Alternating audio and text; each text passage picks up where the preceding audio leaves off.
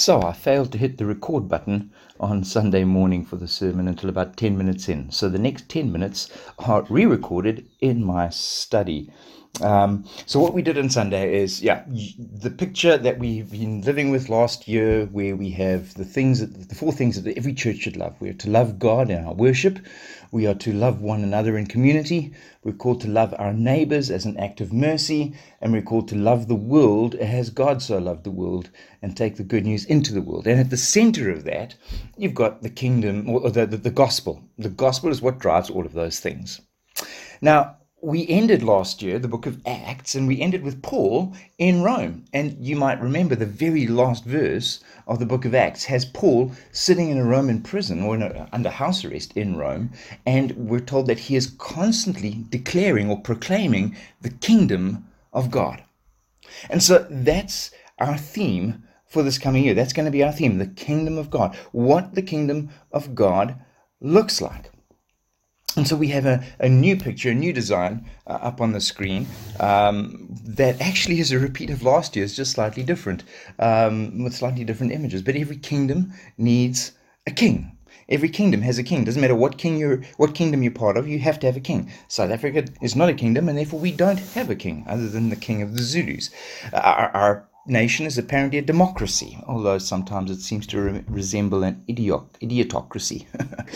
um, but we don't have a king. The United Kingdom has a king, but their king, King Charlie, is a constitutional monarch. In other words, other people let him be king, and he gets to wear a fancy hat and get embroiled in tabloids about his son. Um, so every every kingdom needs a kingdom, and, and, and a king in the in, in the old days, a king just meant absolute monarch. He rules. There, uh, just whatever he says goes. Now there aren't too many absolute monarchs in the world anymore, and if they are, they tend to be bad. But the implication behind a kingdom is a king who rules. What else do you need in a kingdom? A kingdom ne- needs subjects.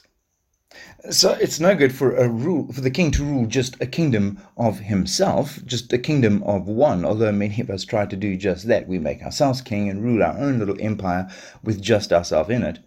But a proper, for a proper kingdom to be established, a king needs some subjects, and subjects that are in submission to him and not in rebellion against him. Every kingdom, of course, needs a realm, it needs borders, it needs boundaries, it needs a location. The kingdom of Eswatini has boundaries. The kingdom, the United Kingdom, has boundaries and borders. Although they do wonder a little, worry a little bit about their borders with Ireland, and I think perhaps they're a bit concerned about how much Guinness might actually end up crossing that border, that boundary. But every kingdom needs a place. And then every kingdom needs rules. Every kingdom runs on a set of rules and regulations. Uh, call it the ethos of the kingdoms. Um, a set, a set of rules and laws. And if it's a good and healthy kingdom, then those rules will be rules of justice. And when injustice and the and the unjust rule, when that becomes the norm of the kingdom, there is rebellion.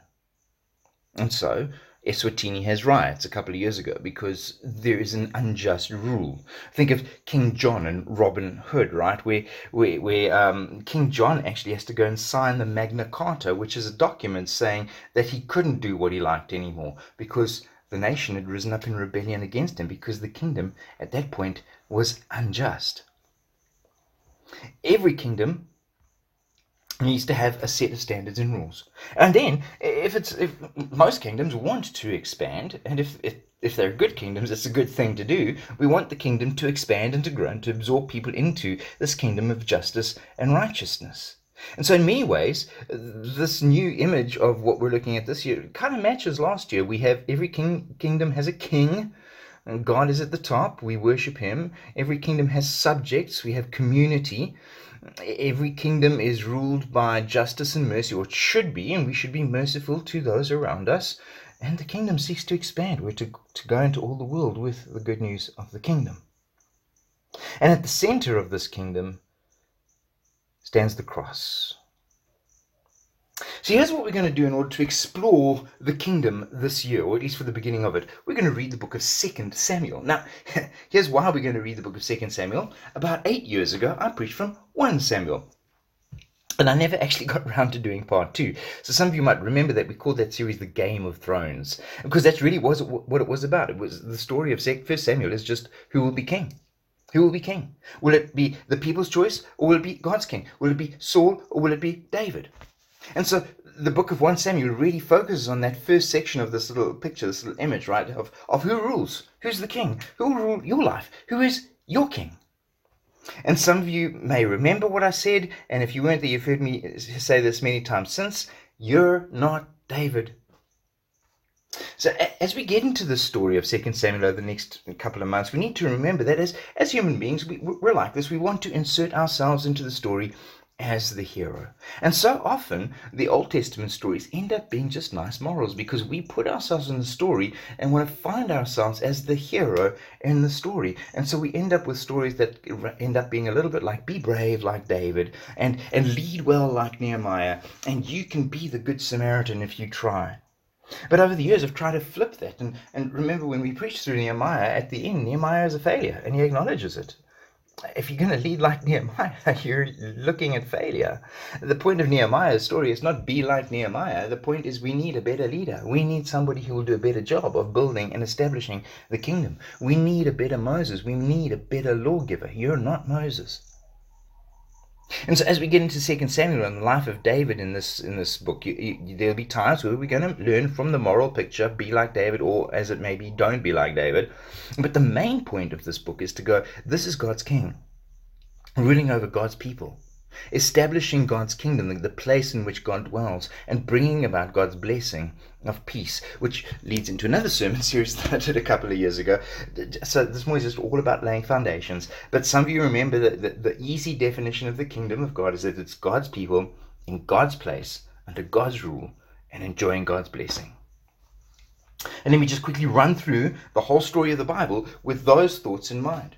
The Bible starts with creation with the Garden of Eden, where we have God's people, Adam and Eve, in God's place, the Garden of Eden, where God comes in and meets with them every day, where the presence of God's, God is. So we have a king, God, and God's people, God's subjects, are in God's place where God meets with them, and they live by God's rule of you shall eat all the fruit you want except the fruit of that tree. And as long as they live under that law, under that command, they enjoy God's blessing of peace, of shalom. I think it's fascinating to, to see that Adam and Eve are created on the very late afternoon of the sixth day. What's the first thing that they enjoy? Sabbath. They enjoy the Sabbath rest, the first thing they get to do. And not only do they enjoy the Sabbath, it's evening and then it's morning. That's how this thing works. So they, they created late afternoon. The first thing they enjoy is Friday night. They get to go to sleep. God's people in God's place, under God's rule, and enjoying His blessing. But chapter three turns things a little bit differently, right? The snake arrives. They they defy God's God's laws. They decide that they'll be their own king. They'll rule themselves. And so God's people are exiled from the garden. God's people are no longer in God's place. And God's people are no longer living under God's rule. Oh no, they, they've decided to rule themselves. And the result of that is instead of God's blessing, they experience God's curse. God's people, not in God's place, not under God's rule, certainly not enjoying God's blessing. Abraham comes along in chapter 12. God meets with Abraham and makes a covenant with Abraham and says, I will be your God, I'll be your king, you'll be my people. All right, we've got God's people now. Uh, and God says, I will take you to a place that I will show you. That'll be where you live. That'll be our place, your place, my place. I will meet with you there. Your my, God's people, promise of God's place and God says, you know, um, God offers the, the, the covenant of circumcision and then promises to Abram that he will be a blessing to the nations. God's people, God's place, God's rule, God's blessing. And then you get the story of, of uh, Joseph and Jacob, and now God's people have expanded. There's 70 of them, um, but they're not in God's place. At the end of Genesis, they've had a look around the land of Canaan, which God has promised them, the promised land. But instead of settling in the promised land, they've gone to Egypt. And now we've got God's people who've expanded. That's not like, not quite the numbers that God had promised Abraham yet. There's only 70 of them, but they're God's people, but they're not in God's place. And by the time the book of Exodus starts, we realize that God's people have expanded. There's lots of them, but they're not under God's rule. They're under the rule of Pharaoh. They're not in God's place. They're in Egypt, and they're definitely experiencing the curse. They're slaves. And so God sends a, a, deliverer, Moses, who will rescue his people and take them out from under the rule of Pharaoh. And Moses takes them from under the rule of Pharaoh to Mount Sinai, where they come under the rule of God and where they learn the law and the rule of God. Now we've got God's people and they've got God's commands. And the promise is if they obey these commands, they will experience God's blessing. They spend 40 years in the desert, and at the very end, in the book of Deuteronomy, Moses holds it out very clearly to them um, blessing or curse. It's the same story as Genesis blessing or curse. Obey the law of God, and there is rich blessing. Disobey it, and there is curse. And so God's people then, through Joshua, enter the promised land. So now God's people are in God's place. But as you get into the book of Judges, you see again and again the repeated line of there was no king in those days, and everyone did what was right in his own eyes. And so the people of Israel go through the cycle of the blessing of God, where there's rest and peace, and the curse, where they're under threat uh, and an invasion from their enemies. And so you get to David uh, and, and Solomon, and the kingdom is finally established. We have God's people living in God's place under the rule of God's king and enjoying the blessing. By the time you get to the story of Solomon, the streets are paved with gold, everyone's eating off silver plates. And it says at one point that everyone or every Israelite sat under his own olive tree. That's the picture of blessing. But it doesn't last. And so Solomon dies, and the kings descend into chaos, and the land descends into chaos until eventually the Babylonians come, and God's people are exiled from God's place. Just like the story in Eden. They're taken from God's place into Babylon. They're no longer under God's rule. They're now again under the rule of foreign kings. They do not experience the blessing, they experience the curse of exile. And then during the days of Nehemiah and Ezra, they come back into the land. But when they come back, it's all exciting. God's people coming back to God's place, and they're going to rebuild the city. And in a sense, they're rebuilding the kingdom. But Nehemiah tells us that the city is only like a quarter full. Um, so God's people, again, there's not many of them. And they're in God's place, but God's place is in ruins. And they rebuild the temple, but it's not like the tabernacle where it's filled with the presence of God. It's not like Solomon's temple that was um, filled with the Spirit of God. It's just a building. And so God's people are in God's place and they're they're seeking God's blessing. But Nehemiah ends with they can't get God's blessing. Um, they're under the curse once again because they can't keep God's laws. 400 years go by, and Jesus arrives.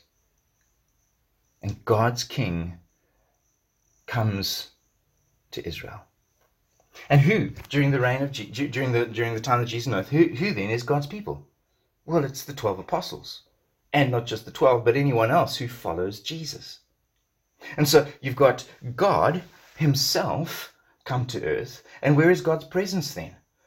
Where is God's place? Anywhere that Jesus is. Anywhere that Jesus is. So you've got God's people, the 12 apostles, and whoever follows Jesus. And you've got God's place wherever Jesus is. It's not the temple anymore. Start. Um, so the Jews have got the temple, and they're trying to keep God in the temple and keep him safe. And where is God? He's running around the countryside, healing the sick, and casting out the demons, and, and feeding the hungry, and preaching the good news that the kingdom of God is here. That's the message of Jesus. That the kingdom of God is, in, is among you. And so you've got God's people, the disciples, in God's place, wherever Jesus is, learning about what are the laws and rules of this new kingdom, and they're rules of grace. It's not rules of don't do this and you better not do that. It's rules of grace. And wherever they are with Jesus, Jesus offers blessing. You remember these words of Jesus All who are weary and burdened, come to me, and you shall find rest for your souls. Shalom. God's people, in God's place, God's presence, living under His rule, enjoying His blessing. And then Jesus dies and goes to heaven. And then what? Now what happens? Now what's the kingdom like? Because now we've got the book of Acts and here we are. What does the kingdom of God look like now? Do we have a king? Where is he? At the right hand of God the Father, sitting on his throne. Jesus is our king. What are the boundaries of his kingdom now? Where, you know, uh, God's people in God's so when it, then other way around. God's people. Who are God's people right now? We, Bradley is. Yes, we are. Right? The church, those who love Jesus, are God's people. Right? Not a nation, not a particular ethnic group, not a tribe. Those who love Jesus are God's people. And where is God's place? Wherever we meet, wherever we gather. Remember Paul's words? You are the temple of the Holy Spirit. And our English is not very good. We need to be proper South African. Use gods. Use gods are the, are the temple. That's what Paul says. He doesn't say you as an individual are the temple of God. He says you as a collective. You together are the temple of God. Where is the, God's place right now? Wherever God's people meet. God's people, you. God's place, right here. God's law, what is the rule and law of our kingdom? Grace, mercy, justice, righteousness, peace. What is the blessing that he offers? Shalom, rest for those who are weary and come to him and find that rest. And it doesn't end there because one day our king will return and heaven will come to earth and God's king will reign, and this whole earth will be governed. I mean, it is already governed by him in one sense, but this whole world will be his place. And the New Jerusalem talks about it does not need a temple anymore. Why? Because God is not located in the temple. God's glory is visible everywhere. And God's people are all the redeemed saints from all of time who will be together, and God's people will be in God's presence, and they will enjoy his presence forever. And that's the storyline of the Bible. And now you can open up anywhere in the Bible and go, oh, that's what's going on here. We've got God's people, but they're not in God's place. That's the problem. Or we've got God's place, but they're no people. That's the problem. Or we've got God's people, but they're not worshiping God. That's the problem. You can find yourself anywhere in the Bible and figure out what it's all about. So, having started with all of that and got that far and told you that we're going to be doing 2 Samuel, we're not starting 2 Samuel this morning. We're going to start 2 Samuel next week. What we're going to do this morning is read Psalm 145. I hope you like my introduction. I'll be quicker with the rest, I promise. Psalm 145 is apparently the last psalm that David wrote. So David wrote this psalm at the end of 2 Samuel. So that's why we're going there this morning, because it's actually connected to 2 Samuel. It's the end of 2 Samuel. This is how 2 Samuel ends. So if you have a Bible, turn there with me. It's relatively well known. It goes like this I will exalt you, my God, the King. I will praise your name forever and ever. Every day I will praise you and extol your name forever and ever. Great is the Lord and most worthy of praise. His greatness no one can fathom. One generation will commend your works to another. They will tell of your mighty acts. They will speak of the glorious splendor of your majesty, and I will meditate on your wonderful works. They will tell of the power of your awesome works, and I will proclaim your great deeds. They will celebrate your abundant goodness and joyfully sing of your righteousness. The Lord is gracious and compassionate, slow to anger and rich in love. The Lord is good to all. He has compassion on all he has made. All you who all you have made will praise you, O Lord. Your saints will extol you. They will tell of the glory of your kingdom, and they will speak of your might so that all men may know of your mighty acts and the glorious splendor of your kingdom. Your kingdom is an everlasting kingdom, and your dominion endures through all generations. The Lord is faithful to all his promises, loving toward all he has made. The Lord upholds all those who fall, lifts up all who are bowed down. The eyes of all look to you and you give them their food at the proper time. You open your hand and satisfy the desires of every living thing. The Lord is righteous in all his ways, loving toward all he has made. The Lord is near to all who call on him, to all who call on him in truth. He fulfills the desires of those who fear him. He hears their cry and saves them. The Lord watches over all who love him, but all the wicked he will destroy. My mouth will speak in praise of the Lord. Let every creature praise his holy name forever and ever. So, this psalm is written at the end of the days of David, when David has established the kingdom, it has expanded, the boundaries are where they're supposed to be. David has still been a warmongering king, but his enemies have all been defeated. And by the time his son Solomon takes the throne, there will be no more enemies to defeat. So, this is kind of close to the apex of the kingdom of God in the Old Testament. And David is looking back at this and he's looking at the kingdom of God and looking at the kingdom that he's been part of. And as David looks back, he's got to have a little bit of a wobble in his mind. Because when we get into 2 Samuel, we're going to find all sorts of fun stuff that go on in the kingdom incest, murder, rape, all kinds of injustice, betrayal. Not the sort of things that you'd want to associate with the kingdom of God. In fact, it sounds very much like any other kingdom that's governed by rape, murder, power, control, violence, wealth, intrigue. And so David gets to look back over the, the, the, kingdom that he has ruled over for 40 years and goes, I wonder if it's going to last. I wonder if it's going to last. And at the very end of his kingdom, just before he dies, we'll get there, but just before he dies, one of his other sons tries to kick his dad off the throne at the very end. And they've got to squash that and announce, no, no, Solomon is king.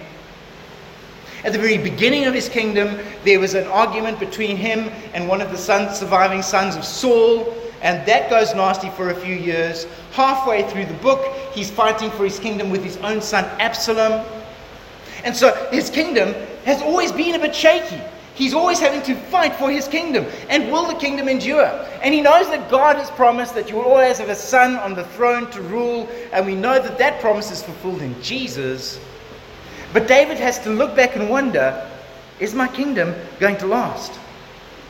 And I think David looks at his kingdom and sees in it the shadow of a greater kingdom, of a bigger kingdom, of a kingdom that is going to last.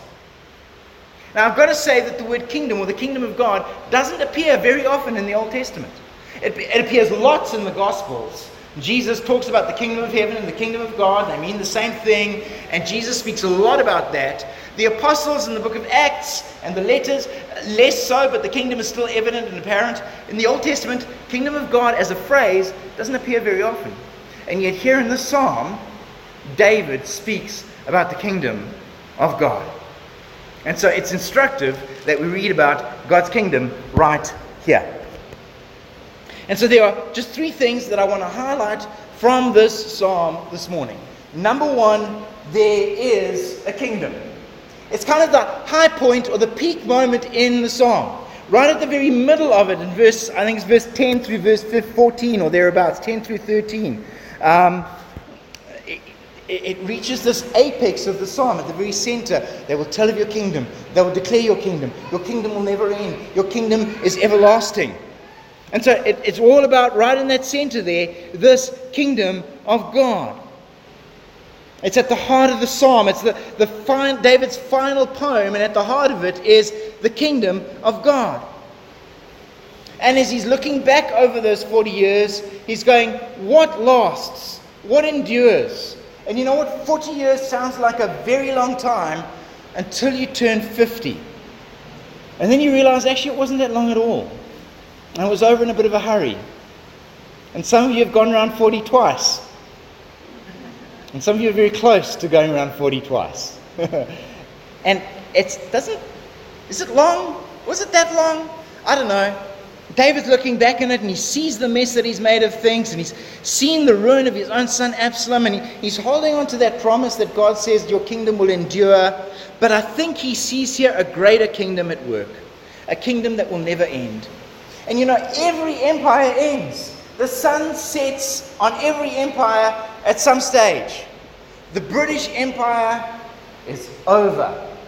Sorry for, for, you know, there are some of us colonialists who still want to go rule Britannia, but not anymore. And whatever's left to it is being kicked to death by Harry. Um, The Roman Empire was meant to be a thousand year reign. That's what it was meant to be. It lasted about 500 years. It ended with the barbarians invading Rome and destroying the place. No empire has lasted, no matter its vastness and its power. Go and wander around Europe today and see the remains of the Roman Empire. See the remains of the Greek Empire. See those glorious statues and images and all the wonder of it. But they're over, they're done. And David says, There is another kingdom a kingdom that will not last, uh, will not end, will not fade, a kingdom that will endure, a kingdom that will not become just another footnote in the history books. Hebrews talks about a, a kingdom that shall not, that cannot be shaken. We have the kingdom of God at the center of the song. And on either side of the kingdom of God, we have two things. On the, on the one side, at the very beginning, we have a king. There is a king. Not only is there a kingdom, but there is a king. And David starts with, I will extol you, my God and my king. And David himself is a king. And he's the king of a dominant empire at the time. It's the dominant empire of the Middle East. He is God's appointed and chosen king. And David knows that he himself is in submission to a greater power, to a greater king. And there is someone else that he must bow the knee to. And so, in a sense, there's this obvious thing that David, in, in considering a greater kingdom, recognizes a greater king. And each one of us lives like this. We all start every day by saying these words, even if you don't say it aloud, even if you're not consciously saying it, we begin and live every day with, I will extol you, my God and my King. The simple question is, who is your God? And who is your king? Again, like I said, that was a big question in 1 Samuel. There are two kings the king that, that the people appointed and God's king. Because the thing is, we all need a king to rule over us, to tell us what to do, and to deliver us from our enemies. And some of you are so proud that you think you can be your own king and that you can defeat your own enemies by just a bit of strong self will and can do it attitude and pull yourself up by your bootstraps. The people of Israel in 1 Kings, when they were appointing a king, said, We need a king who will deliver us, who will fight our enemies for us. And there are all, we all have enemies that we want to overcome. And to remind you, your enemy is not the Muslims. They're not your enemy. The enemy is not the taxi drivers. I know it feels like it. The enemy is not the guy that you're competing with for shady parking at the mall today. Again, you may want to turn that, him into your enemy. He's not. And we, we all have our own enemies. We all have the, our own things that go on in us. Some of you battle with low self esteem. That's the, that's the one that you fight. Some of you fight with boredom and laziness. Some of you deal with addictions. What are the things that worry us? What are the things that keep us awake at night? What are the things that consume our time? Those are our enemies. And we need a king who will fight our battles for us. Now, the Israelites recognized that they had enemies, and they appointed Saul as their king. And do you remember what the basis was of that decision? Why did they want Saul to be their king? He's tall, and he's handsome. tall and handsome. If that's the case, then Chris should be our king. One out of two is not bad. And apparently, that's how you choose a king. And we do that today. We need someone who is going to defeat the giant of self despair and self esteem and depression. We need someone who will defeat the enemy of shame and embarrassment. We need someone who will defeat the enemy of loneliness. We need someone. And we go around and look for whoever's available, whatever's out there, and we pick a philosophy and we pick an attitude and we pick a self help theory and we think these are the things that will deliver us. These are the things that will lead us to the good life and to shalom. Hard work, a better job, a better wife, a better husband, and I can make him better. I'll shape him. These are the things that will deliver us from our worries and our fears, and that will lead to the good life and to the life of peace and blessing. And if I can just get the right kind of tape for my wife, I can sit on my chair in the back garden and enjoy peace. Nothing wrong with that, right? And does it work? No, because she always figures out how to take the tape off and tell us what to do. And whatever it is that we pick and whatever it is that we're fighting against. And you'll remember, I keep telling you the story because it's great, because the story that best illustrates this. It's the story of David and Goliath. And you remember again, you're not David in the story. You're the Israelites who are cowering in fear in the ditches, going, There is an enemy, and that enemy is threatening to turn us into his slaves. Because that's what our enemies do. That's what our fears do. That's what our worries do. They turn us into slaves. And we, we die from them. And we need someone who will deliver us from our enemies. Who will deliver, who should deliver Israel from the enemy, Goliath? Saul. Why? Because he's the king and he's tall and handsome. Right? So, so remember they're fighting a giant. What do you need if you're going to fight a giant? Another giant, a bigger giant. What is this characteristic of Saul? He's big. He's head and shoulders above everyone else. What's even more exciting is that Saul and Jonathan are the only two people in all of Israel that have an iron sword. The rest of the Israelites have gone to battle with a pointy stick. Okay? So who should fight the battles? What has Saul been appointed to do? What is Saul doing?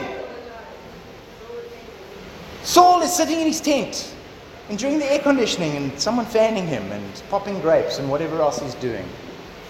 And we appoint our kings to go and fight our enemies, and our kings cannot defeat our enemies for us. They just can't. The philosophies, the opinions, the rules and regulations, the, the things that you hold dear to, your job, you, you know this. You, you are entirely dispensable at your work. Your job can't deliver you. Uh, your job keeps you out of debt and keeps you going. But so you experience the moment when your job says, Thank you for your faithfulness and your hard work for the last 10 years. Goodbye. And who will go and fight our greatest enemies for us? Who will go and fight sin, Satan, and death?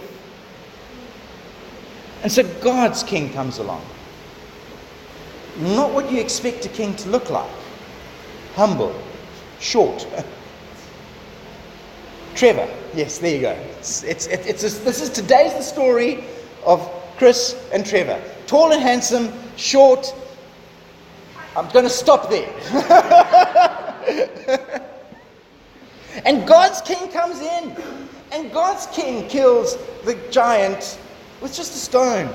And the story is not you can defeat your giants if you have faith like David. No, you can't. You're cowering. And what? You have to be short, and some of us aren't short enough. No, you're cowering in the bush. You have a pointy stick. That's all you have. The Psalm 145 starts with I'll exalt my God and my King. And you need to choose what king it is that you're exalting. And if it's God's king and it's into the kingdom, then, then there is hope. But if you've established your own king and you set yourself up to be the king, I rule my little empire, you know, the kingdom of God expands. Your little empire of one, can I tell you what it does? It shrinks. It shrinks in on itself and you get caught up in your own self and your own kingdom and your own world and your own sins, and it shrinks and it shrinks, and it, I don't know if I'm going to get up from here, um, and it will crush you.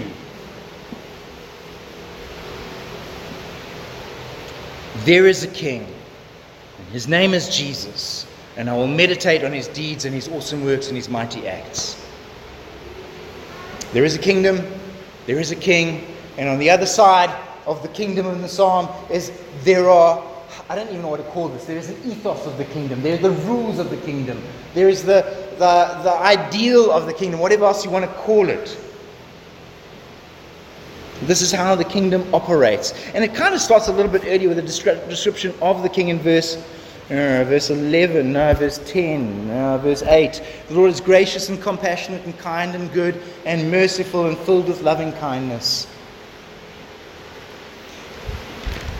We have a kingdom, we have a king, and the kingdom is run on justice and righteousness. It is a kingdom governed by mercy. And there are not many kingdoms that operate like that, are there?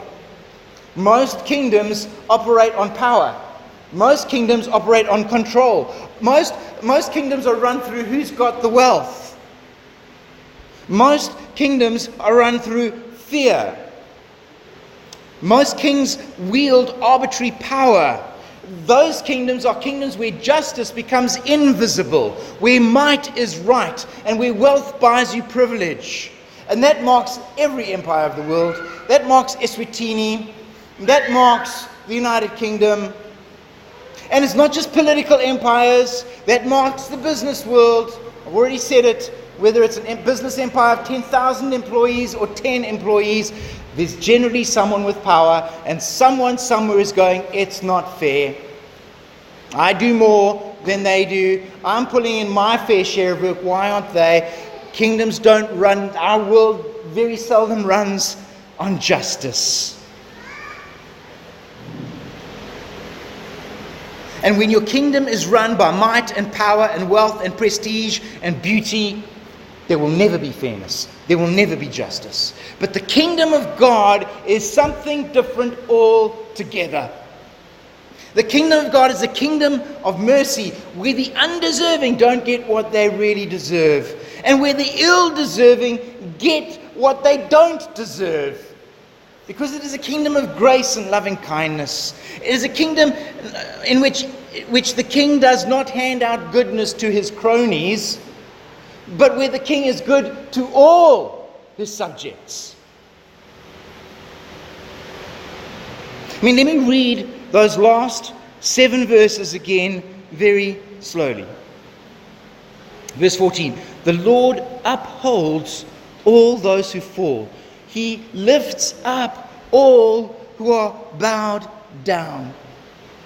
How many kingdoms and empires grind people into the dust?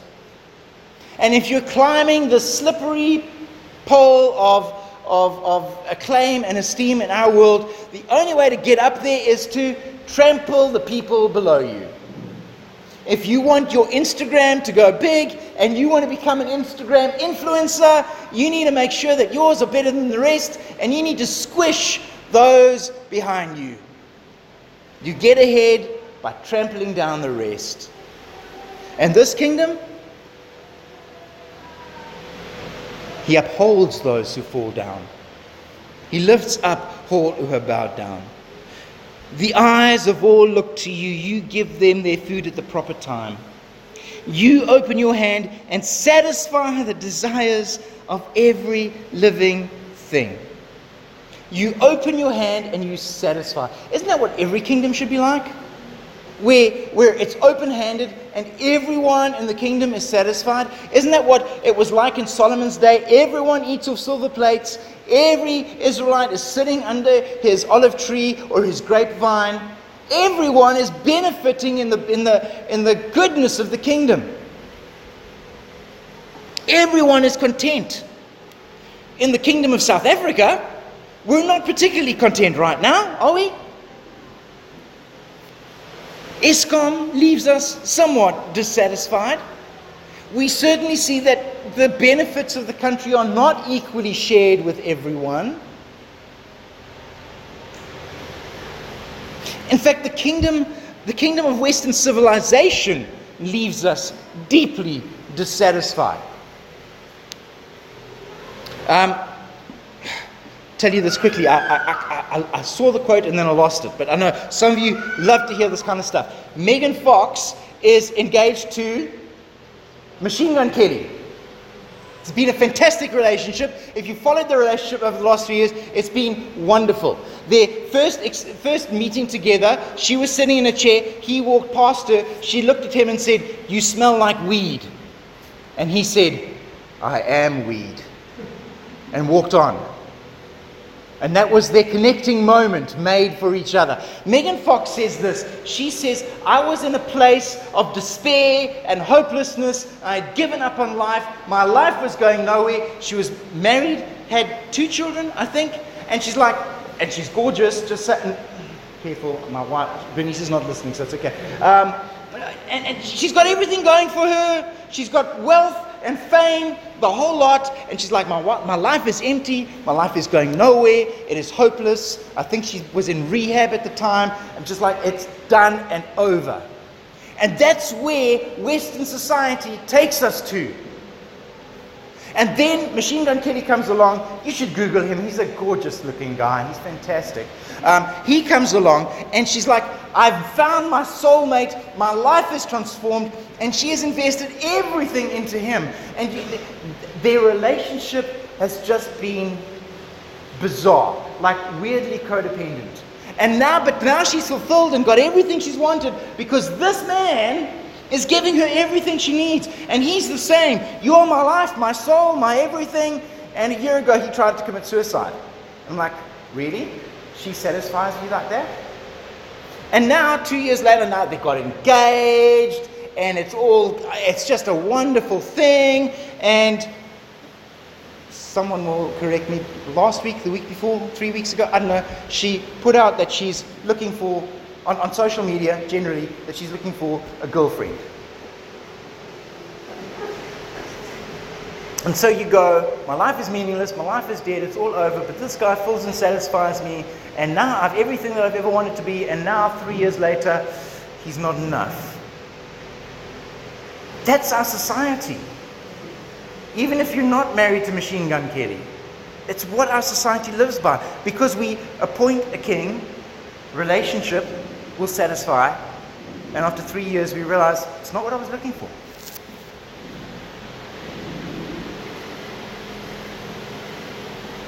But He satisfies. He satisfies the desire of every living thing. The Lord is righteous in all his ways, loving toward all he has made, near to those who call on him, fills the desires of those who fear him, watches over them, and love, watches over all those who love him, and destroys the wicked.